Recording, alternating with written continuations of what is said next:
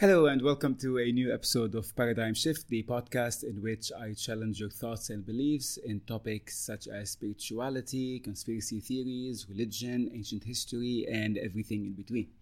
And in today's episode, we will be talking about the Great Sphinx of Giza and when exactly was it built, because the data doesn't add up much. So let's go ahead and do the intro.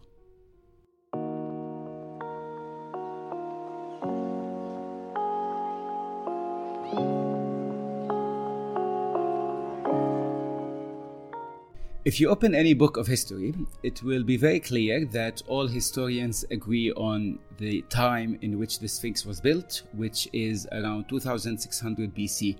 That's in the Old Kingdom of Egypt. And there is also more information about how the head of the Sphinx is actually a representation of one of the oldest pharaohs who built the Great Pyramid, which is the pharaoh Khafra. And this is the most accepted theory in regards to who and when the Sphinx was built. However, there is a lot of contradiction in that theory, and it is now not as proven as it once was due to several topics and through several medium that other scientists have gone through when they research the Sphinx. Whether it was on a geological level, artistic level, cultural level, or even astronomical level. All these things just don't add up to the time in which every historian agrees on. Now, the reason why historians agree that it was built around that time, it's because all of the Old Kingdom in Egypt has recorded all their information and all their history and stories within tablets and hieroglyphics and everything like that. So this is as far as any ancient civilization that was made by man goes back to. First, we have the Mesopotamia, which I've talked about in a previous episode, and now we have the second, basically, chronologically, this is the second civilization and the first of its kind in Africa, specifically in Egypt. So when any scientist who kind of disagrees with the time that the pyramids and the Great Sphinx were built are considered as pseudoscientists, because whatever they say just doesn't reconcile with the time of any human civilization. But I have done a lot of research and I have read a lot of articles in regards to when people believe that the Great Sphinx was actually built and what led to this belief that it wasn't built in around 2600 BC. In fact, it was built around 10,600 BC, which is at the end of the Ice Age and predates any known human civilization, including Mesopotamia. Now, somewhere in the 80s, a geologist by the name of Robert Chuck went to the Great Sphinx and decided to do some study around the entire plateau of Giza, which has the pyramids and has the Sphinx. At the time, it was believed that the Sphinx was built as a guardian to the pyramids, so there was a sort of a religious reason behind it. And it was commonly, as I said, accepted that it was built in the same dynasty as the Old Kingdom and of the pharaoh Khafra. Which we see the face of the pyramid actually resembles several depictions of that pharaoh. So there is no debate around the face and who it actually refers to. However, the debate that this geologist put, Robert, is actually around when the time it was built. So what he put forth was this idea that there is a difference between the head of the Sphinx and all the erosion that it had suffered, and the body of the Sphinx and the other types of erosion it has suffered. And everyone agrees that the head has suffered what is called like the erosions coming from the wind. So wind blowing through the space for over 3,000 to 4,000 years, what we have now, causes whatever the face looks like now. As you know, the nose is also gone, but that's actually because apparently there were thieves at the time and they stole the nose God knows why. But in terms of the rest of the body, the rest of the face itself, it has eroded because of wind. Whereas the body itself and the walls which are built around the body have eroded for a completely different reason, which is water and heavy monsoon rain. And that shook the entire, the culture of everyone who studies ancient Egypt, because in terms of weather and climate, the Sahara, in which the pyramids exist now, have existed for the past 5,000 to 6,000 years. So there was definitely no rain and definitely no monsoon rain that would cause such erosion to the body that over 4,000 to 5,000 years it would create this kind of shape that it has now. And this puts that the rock that in which the body of the Sphinx was carved into, this puts it at a much older date than we initially thought. So around 10,000 BC, there was a lot of rain in the Mediterranean and in the plateau, and that was caused by the melting of the Ice Age. So we know that the Ice Age finished around 12,000 BC, started melting, and throughout for the next 2,000 to 3,000 years, heavy rain was well known in the entire north of Africa and in the Mediterranean. And now it is being believed that the body of the Sphinx has suffered erosions from the rain from that time. So a lot of other scientists came up and said that, well, it could be the reason that the rock itself, the bedrock in which the Sphinx was carved into, has existed for more than 10,000, could have been 20,000 years. So there is no reason to deny the fact that the body itself was, the rock itself actually, before it was carved, has suffered monsoon rain, and it has suffered all these erosions over all these years.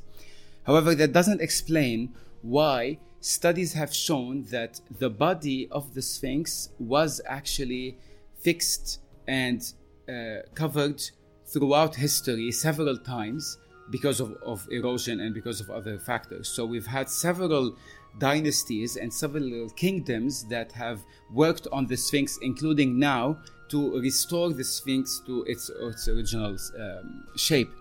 One of the earliest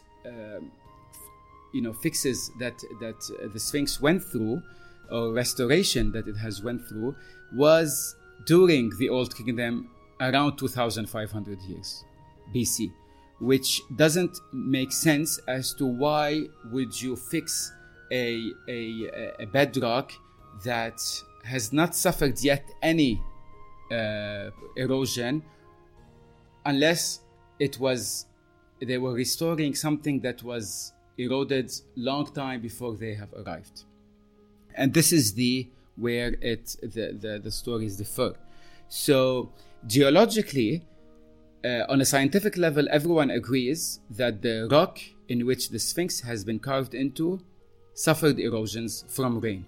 This is a fact, and no one disagrees with that. What they disagree with is whether the erosions happened before or after the body was carved. To me, it doesn't make sense that the body was carved and yet you can still see the erosions effect into the bedrock itself. It would make sense that it would be on the edges, because if the edges have suffered erosions, then it would make sense to cut into them and make the shape that you want. However, that's not the case. So that's the first question mark as to when it was built, and that's why it places it around the time of the melting of the Ice Age. The second aspect of it is on an artistic level. So when you look at the Sphinx itself and the way the body is shaped, you can see that the body is huge as opposed to a very small head. The head itself, if you look at the picture, you see that the head itself is very small, and yet the body is very long and very big. Proportionally, it doesn't make any sense. And we can't really claim that it was a mistake that was done by them, but because this is a culture and this is a civilization that has built the pyramids into a degree that is unfathomable even in today's knowledge and what we know now. Even today, we still cannot build the pyramids the way they built them back then. Not only do we not know how it was built, we still don't have even the capabilities of building a monument that can stand for as many thousands years as it has. And not only that, but only also to the shape of the pyramid itself, the fact that it's not actually a four-sided pyramid, but it's actually eight-sided, because in the middle of each of the sides of the pyramid, it's concave a little bit, if you see a top view of it. So it's an eight-sided pyramid, carved and built to the millimeter. And the fact that each end of the pyramid points to the four poles of the earth, north, west, east, and south, it actually shows you how efficient that civilization was, and how they would not just out of random mistake do a body that is very big and a head they put on top which is very small. So in terms of proportions, they don't reconcile with each other, the body and the head.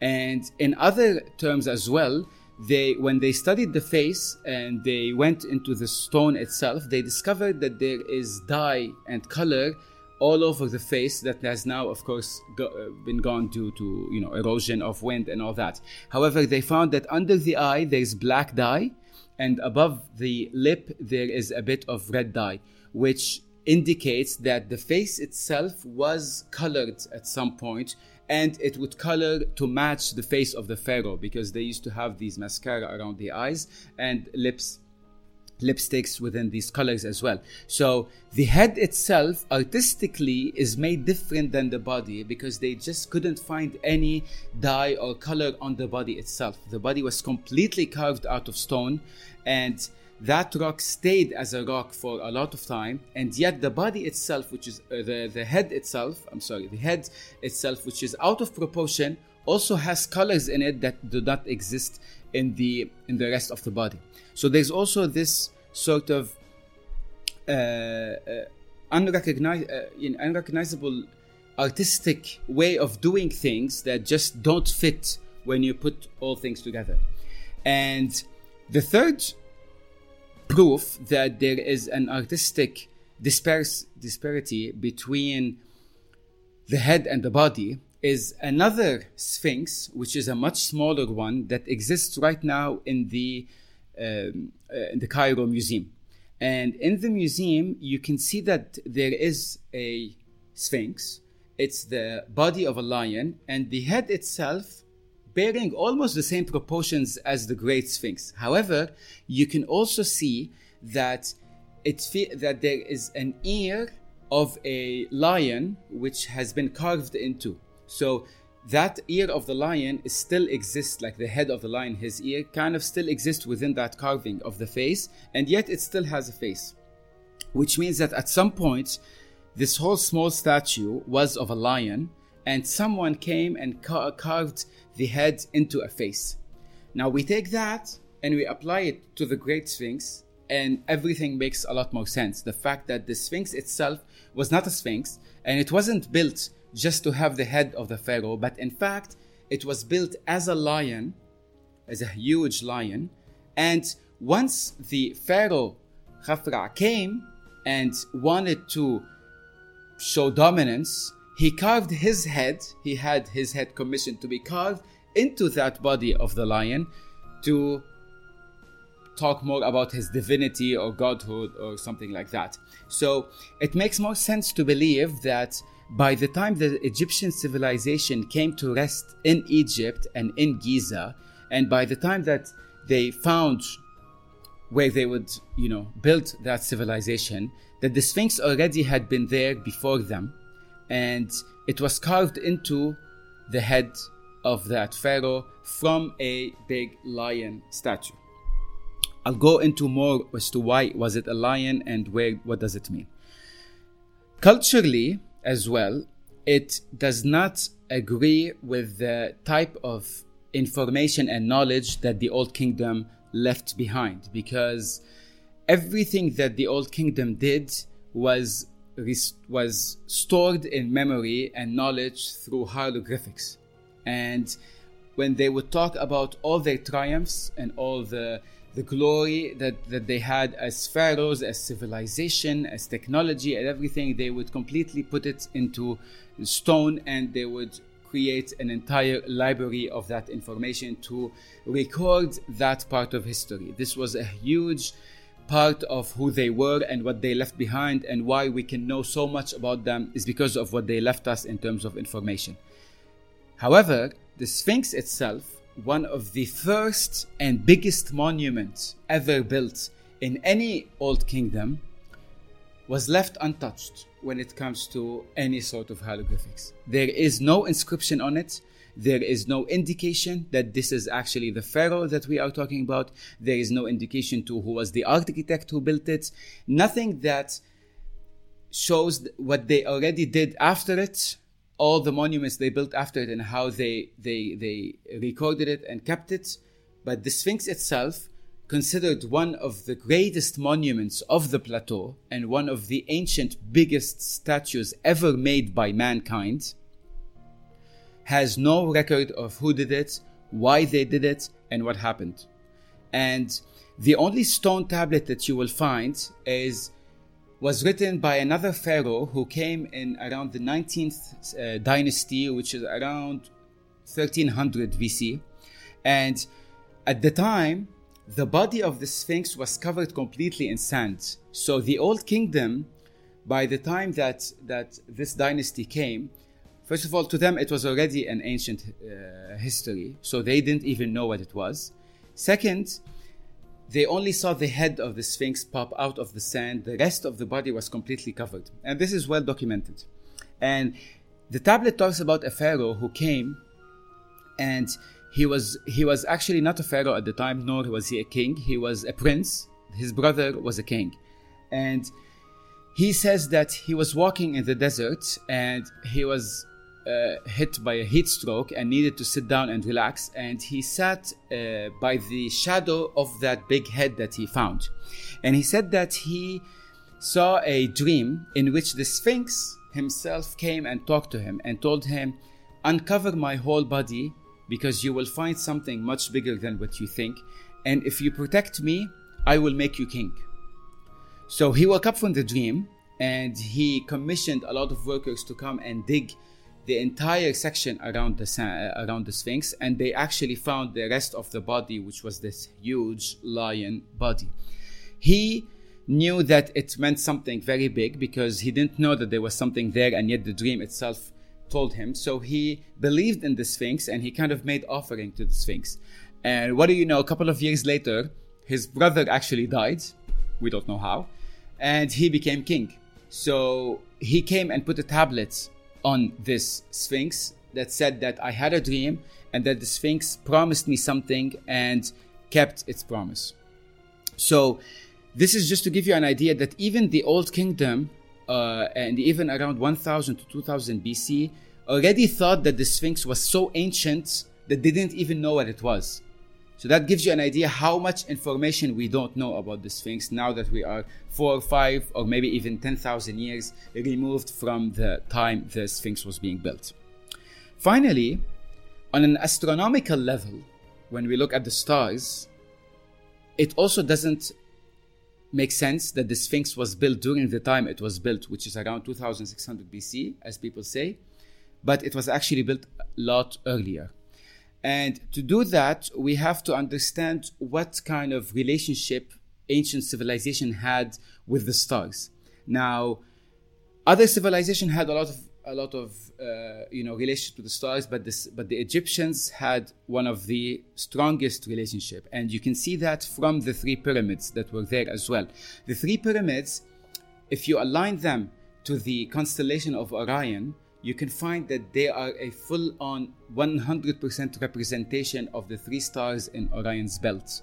So when you blow up the size of the pyramids in terms of the stars to match the constellation, their distance is exactly the same as the distance between the 3 stars of the constellation. And that alone shows you how important it was for that civilization to replicate what they saw in the stars down here on Earth. Now, when it comes to the Sphinx what the rumor now is, or the theory, is that it was a lion before it became a sphinx, before it was carved into a face. And this lion, even as of today, it is actually positioned 100% to the east when the sun rises, 100% to the time that the sun rises. This is impeccable calculation as to how it was built. Now, why a lion? Because in the now rumored time that the Sphinx was built, which is 10,000 BC, when you look at what age they were living in at the time, and as opposed to the age we were living in now. So let me explain that for a little bit. So there's something called the spring equinox.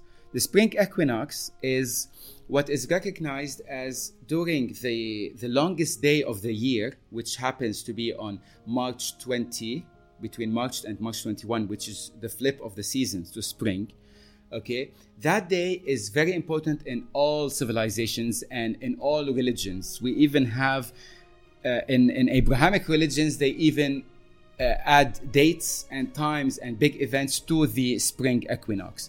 Ancient civilization have dealt with the spring equinox so much that it is part of their culture. They used to do big holidays on that day. They used to have festivals. They used to have everything that is the day where the longest day of the year comes is called the spring equinox. And in terms of knowing what age we are in when it comes to the equinox, this is pure astronomy and it's not astrology, even if they use the zodiacs to refer to the age we are in, but we are talking literal position of constellations as opposed to Earth. And now we are in the age of Pisces and we are moving into the age of Aquarius. And this will take another 100 years also around that to switch to that age. But what does that mean? It means that in that day, the day of the equinox, if you look at the sun rising on that specific day, you will be able to spot a constellation. That constellation remains in view based on that equinox for nearly 2,500 years or a bit more than that. So this is the age of any constellation based on the equinox. And now if you look at the sun rising right now, you will be able to spot the Pisces constellation. In 100 years to 200 years from now, we are literally on the verge of shifting to a new age. It's called it will be the age of Aquarius. In 10,000 BC, based on existing softwares now that you can look at any constellation during any time because it calculates where it was. If we go back to Giza, if we go back to 10,600 BC and we look at the east, we found it's the age of Leo. So constellations and civilizations connect so much over history.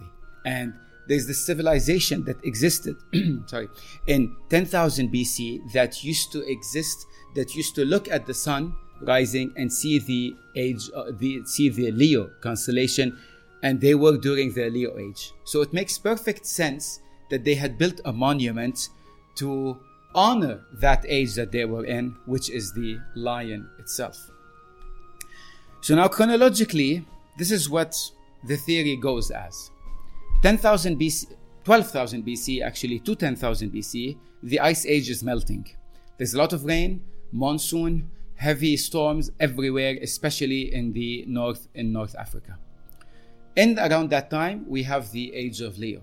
There was a civilization living at the time that found it very important for them to actually apply the constellation of Leo on Earth and have built a giant statue called the lion statue.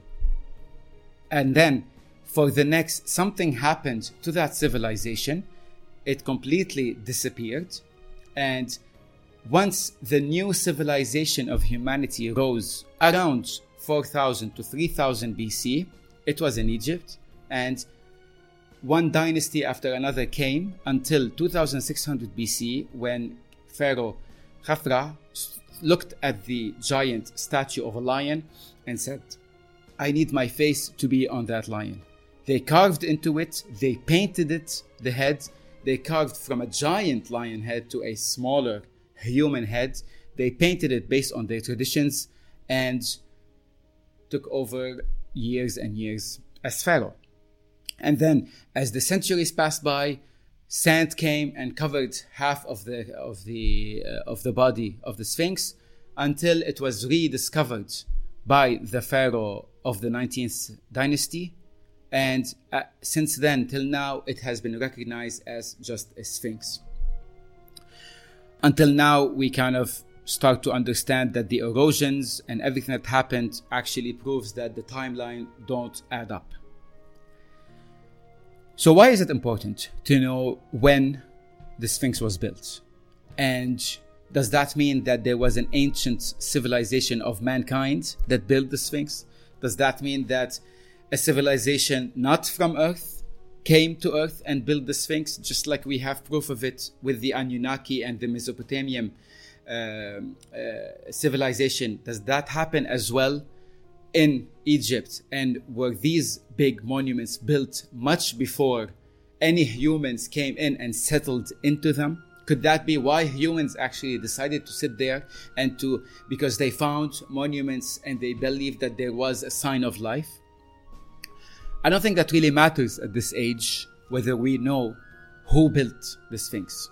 What matters is that the idea that civilizations existed long before what we now agree on. That civilization did not just start 4 to 5,000 years BC. It did not start 6,000 years ago. It actually started before that. And there are perhaps many, many proofs that parts of whatever they built and part of whatever they left behind still remain to this day, but it just doesn't agree with historians and what they believe as to human civilization.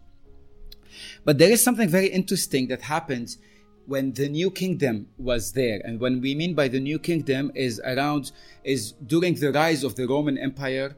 There was still the Egyptian kingdom, and it was ruled by, like, for example, Cleopatra and stuff like that during Julius Caesar and around that time. And around that time, which is maybe 50 to 60 BC. However, there is something very important that it was written by Plato in his, whatever he wrote was just called the Timaeus. And he spoke, in that writing, he spoke of a man who was traveling from Greece to Egypt. This man, his name was Solon, and he was an Athenian who later became a politician and a very big, important man. But before that, he was traveling around the ancient kingdom of Egypt, because that was a very important aspect of research for the Greek. And he talks about how when Solon came back to him and told him about what he found and who he talked to, that there was a time where he spoke to an ancient, at the time wasn't ancient, but to an Egyptian priest. And Solon was asking the priests about these big monuments. He was asking about the pyramids. He was asking about the Sphinx. He was asking about all the other stuff. And he was like, who do you think built these? How are they so big? How did man had the capability of building something like this and in such little time that we have been around? And this is, I'll be reading it. This is what the priest replied to Solon when he asked that. He said to him, "O Solon, Solon, you Hellenists are never anything but children." You Hellenists, as in he was referring to basically them being Greek. "You are never anything but children, and there is not an old man among you." Solon in return asked him what he meant. "I mean to say," he replied, "that in mind you are all young. There is no old opinion handed down among you by ancient tradition, nor any science which is hoary with age. And I will tell you why. There have been, and will be again, many destructions of mankind arising out of many causes. The greatest have been brought about by the agencies of fire and water, and other lesser ones by innumerable other causes." This means that this priest and that civilization during that time knew that there were previous civilizations that existed before. So imagine you're actually hearing this from someone telling you that we have records and we know that we are not the first civilization, and that humanity has been destroyed before and will be again. It was part of their understanding that this is part of the cycle that apparently humanity goes through all the time. And we go back now into any sort of civilization that has been recorded or we know of. And the most ancient one, as we all know, is Mesopotamia, which dates for now around 6,000 to 7,000 years ago. But there's so much more evidence, whether it was from the monuments they have left behind, from the stories they talk about. Just when you put two and two together, it shows that civilization has existed for a lot longer than we initially thought. The only reason why we don't talk about it from a scientific place or from history, or why it's not written in books for classes to teach, is because it doesn't reconcile with an idea that humanity was destroyed at some point and then it came back. We always need science, always needs a proof of something existing so that it agrees that this is something that is true or real. We only base anything related to ancient civilizations on theories. Even till now, they have theories how these kingdoms were run. They have theories how they were built. But nothing is concrete. And yet, that community refuses to acknowledge or to perhaps say that, yes, the erosions done on the Sphinx don't or won't have happened, wouldn't have happened during the time that the Sphinx was built, because there was no rain during that time. They don't even recognize the idea that it could have been another head built into it. Only when geologists come in and they study it, they say, yes, it is true. But historians will always debate with that idea and call it pseudoscience or whatever. Was it being built by another civilization than humanity? We won't know. Was it built in a time older than what we think? All evidence points to that. All evidence points to that, except history itself, or what history tells us. But whether it was geology, whether it was on an artistic level, even astronomically, it doesn't reconcile with the idea that the Sphinx was built in 2600 BC, but was built 10,000 BC, maybe a bit earlier than that as well. Not only that, but there is different representations of the gods who existed at the time in Egyptian civilization, that especially Horus, who bears real deep resemblance to the god Enki from the Anunnaki and the Mesopotamian mythology. So, on some point, has there been some sort of shift? Like, did these Anunnaki gods, who were named in a specific way in a part of the world, move to another location and were named differently? That's why they have so much resemblance. Even when Solon asked the priest, who built the Sphinx? The priest told him it was the reptilian people. And he pointed to a picture or a hieroglyphic on the wall which showed people being a human body with reptilian features. This is the same representation of gods that the Mesopotamians have. Why would they have the same way of looking at this? Did these gods, if we want to call them that, move from one location to another throughout history? And were they known by different names to different civilizations, including Norse mythology, including Greek mythology?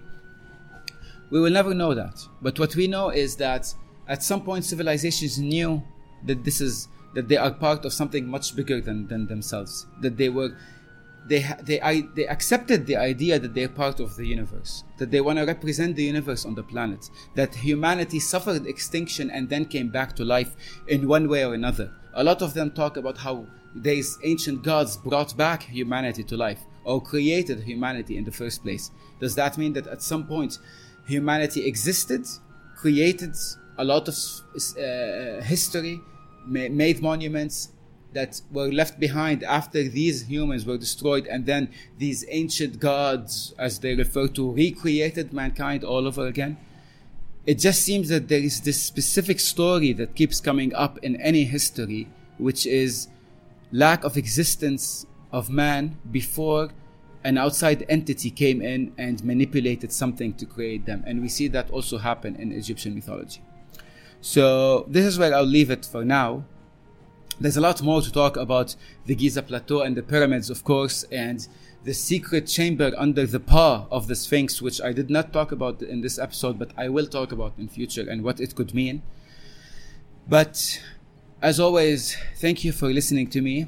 If you are on my YouTube channel, please like, share, and subscribe. Leave a comment so that we can have a conversation about this. Support me any way you can. And as always, thank you for listening.